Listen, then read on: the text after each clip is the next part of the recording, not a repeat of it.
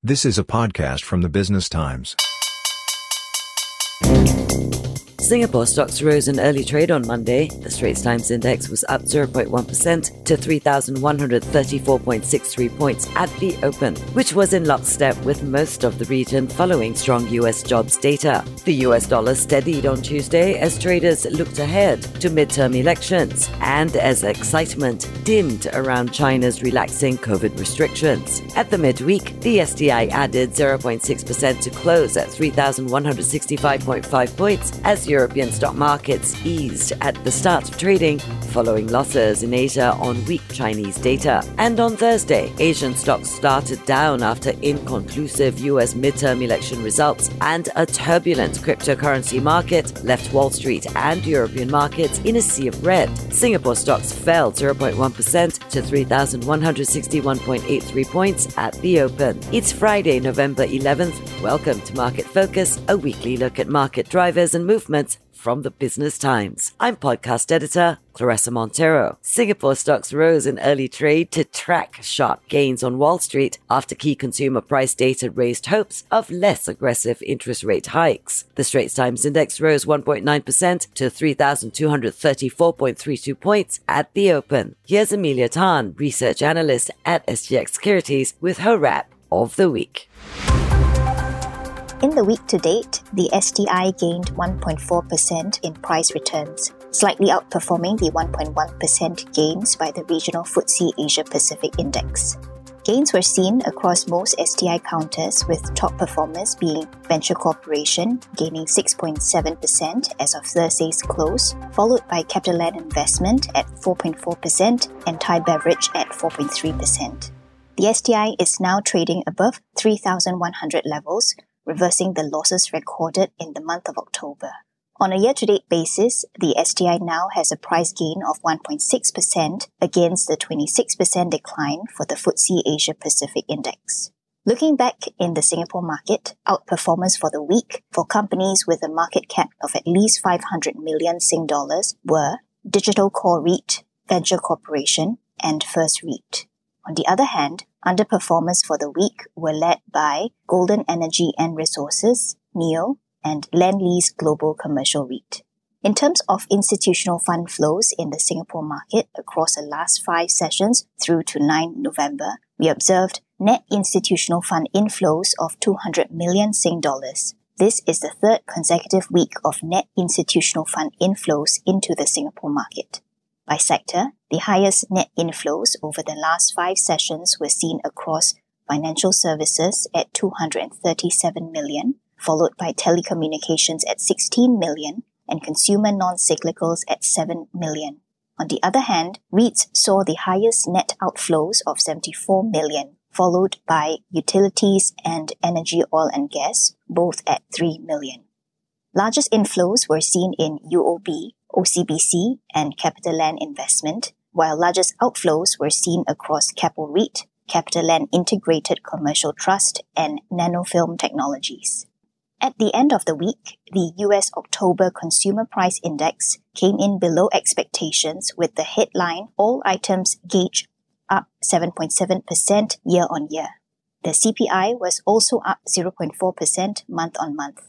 This was the smallest 12 month increase since January, when the CPI came in at 7.5% year on year. In addition, the key gauge marked further deceleration since a 9.1% peak in June. The month on month print was on par with the rise observed in September.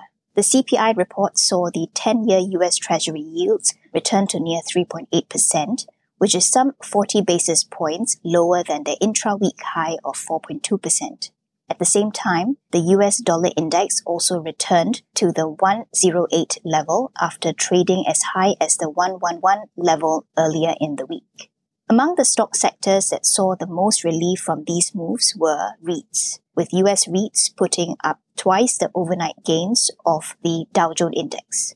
The upshot of these moves is that based on CME futures pricing on Friday morning, odds for the December 14 FOMC are now at 85% expectations for a 50 basis point hike, and now 15% expectations for a 75 basis point hike.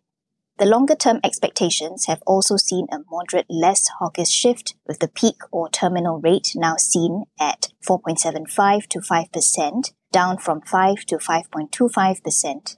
The US November CPI will be released the session before the next December 14 FOMC. Senior correspondent Jude Chan has further insights from the Business Times. The Singapore market brushed aside global and regional macroeconomic factors to do relatively well this week. In the first half of the week, Singapore stocks rallied, tracking gains on Wall Street amid strong US jobs data and optimism over a potential gridlock in the US midterm elections. But even when major US indices slumped on Wednesday, following a better than expected showing from the Democrats in the midterms, the Straits Times Index remained in positive territory. Weaker than expected trade and inflation data coming out of China throughout the week also failed to shake the Singapore market. The STI extended its rally for a fifth day in a row on Thursday, and it's up 1.4% so far this week. In the rest of the key Asian markets, performance was a lot more mixed. Most Asian markets started the week with gains riding on the Wall Street momentum, though there was some caution after China said it would stick to its strict zero COVID policy.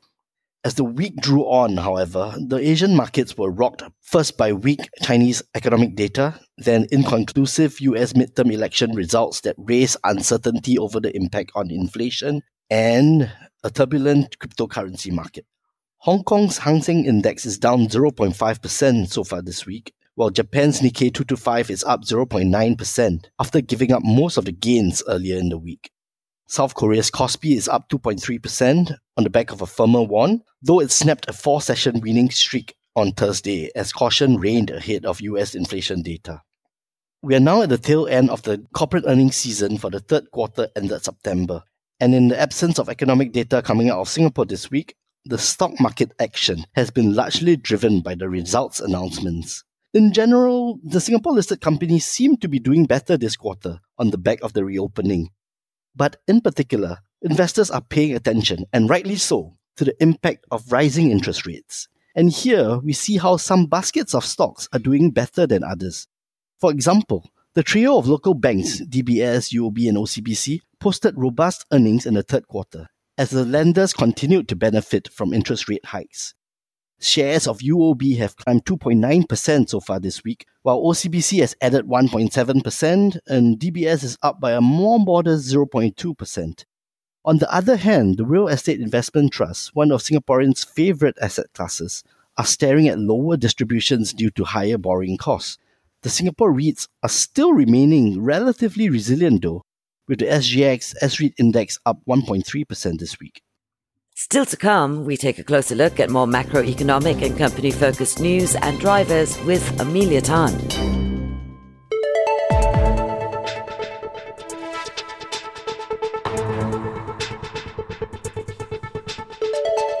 The Business Times Future of Finance is focused on the digital economy. Taking a closer look at topics around acceleration of digital forms of banking, both retail and wholesale. Asset tokenization is absolutely important for Singapore. Mr. Ravi Menon, he summed it up very, very well. He said asset tokenization has transformative potential, not unlike securitization when it happened 50 years ago. The Business Times Future of Finance podcast. Episode 2 out on Thursday, November 17th. We'll be speaking with Heng Koon Hao, Executive Director for Blockchain and Digital Assets at UOB, about future proofing banking ahead of blockchain shockwaves. Listen at bt.sg slash podcasts or wherever you get your podcasts.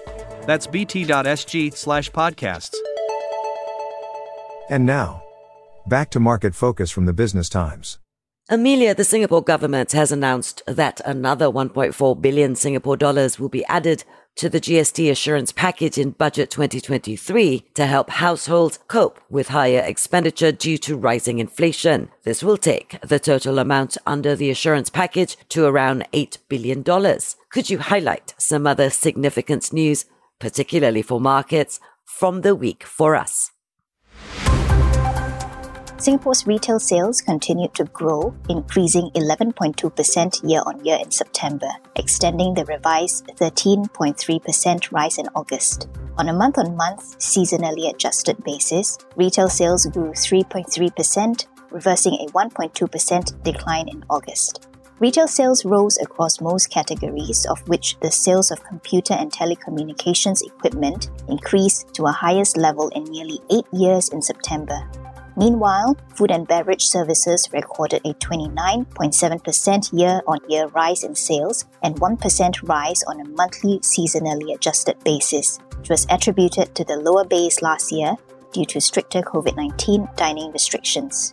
In property, condominium and HDB rental prices continued to rise in October despite a significant decrease in condo rental volumes. Condominium rents climbed 2.7% from September to mark the 22nd consecutive month of growth, led by increases in the rest of Central Region. Meanwhile, HDB rents increased by 1.8% month on month, led by non mature estate rents. The two government land sales tenders for 99 year leasehold private housing sites near Beauty World and Hillview MRT stations closed below market expectations. Property developers are seen to be taking a more cautious approach following the recent property cooling measures. Emelia, let's turn to company focused information. Give us some highlights from the week. Singapore Airlines has resumed the sale of Virgin Australia codeshare flights to a host of destinations on SIA's global network in a move to return the carrier's partnership to pre pandemic operations.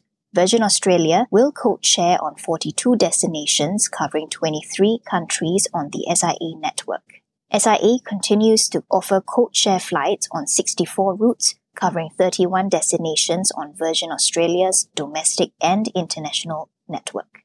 Earlier in the week, SIA reported record operating profits for both second quarter and first half FY23, driven by high demand for air travel during the peak summer season across all route regions except East Asia. Operating profits for first half exceeded 1.2 billion Sing dollars, a reversal of over 1.85 billion from last year. SIA also announced the resumption of dividend payments with an interim dividend of 10 cents per share. ST Engineering is proposing to divest all of its US marine subsidiaries, namely VT Halter Marine and ST Engineering Halter Marine and Offshore, to Bollinger Shipyards Lockport for 15 million US dollars. The group noted that the business units incurred a combined net loss before tax of 256 million US dollars in 5 years from 2017 to 2021. Despite the proposed divestment, ST Engineering highlights the US as a key market for the group and says that it will continue to invest in its other businesses in the US. This includes focusing on its existing defense business and expanding its commercial businesses such as commercial aerospace and smart mobility. Its marine business in Singapore continues to be core and strategic. Analysts view the divestment favorably, seeing a potential margin uplift in FY23 to 24. They also noted that the group's order book remains at a record high of 23.1 billion as at end September, even after accounting for order book reduction post the divestment. Singtel has partnered China Telecom Global Limited to co-lead a consortium to build an undersea fiber optic cable system worth 300 million US dollars to support economic growth in Southeast Asia. The submarine system will span 6,000 kilometers and connect Singapore and Hong Kong with Brunei, the Philippines, and Hainan, China, and is expected to be completed in 3Q 2025. Citing rising demand for higher bandwidth connectivity within the region, the system will unlock more opportunities for innovation and enhanced digital experiences. Singtel is among the most traded and largest Singapore stocks by market value and makes up as much as 6% of the day to day turnover of the Singapore market. Its share price has moved from $2.32 at the end of last year to $2.63 as of this week. It has recorded one of the highest net institutional fund flows so far this year, in the vicinity of 830 million Sing dollars in the year to date. On Thursday, Singtel announced a comparable interim 4.6 cents dividend per share, but moreover surprised the market by announcing a special dividend per share of 5 cents in two tranches of 2.5 cents each to share benefits of asset recycling initiatives.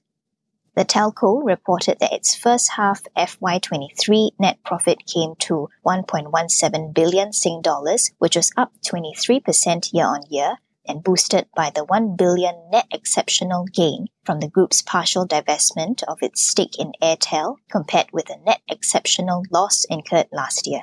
The CEO noted a major rebound in its core business as the resumption in travel lifted roaming revenues across both its consumer and enterprise businesses.